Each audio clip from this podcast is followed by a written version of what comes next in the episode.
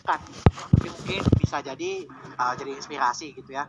Ini salah satunya tadi dengan cara kemudian untuk membagi waktu UTBK dengan uh, persiapan Olimpiade ini terutama sih sebenarnya kalau misalnya OSN nanti aku kira tidak sampai UTBK ya uh, atau tidak? Nah pikir dulu. Kayaknya enggak deh kayaknya enggak ya. Yang sekarang naik ke kelas 12 kayaknya UTBK masih tahun depan uh, insya Allah sih tidak ada masalah. Tapi kalau misalnya di pelatnas nah itu sih memang sih biasanya uh, sangat umum untuk teman-teman di pelatnas itu masalahnya. Ya itu teman-teman saya juga banyak misalnya kayak di kelas pelatnas 2 pelas pelatnas 2 sih pelatnas 2 atau pelatnas 1 di kelas mojok di belakang belajar UTBK belajar SBM itu itu sangat umum gitu ya. Ya gimana caranya? Ya benar kayak kata Karyo tadi kita harus benar-benar strict dan kita buat timeline kita sendiri. Misalnya kalau memang kita ini sih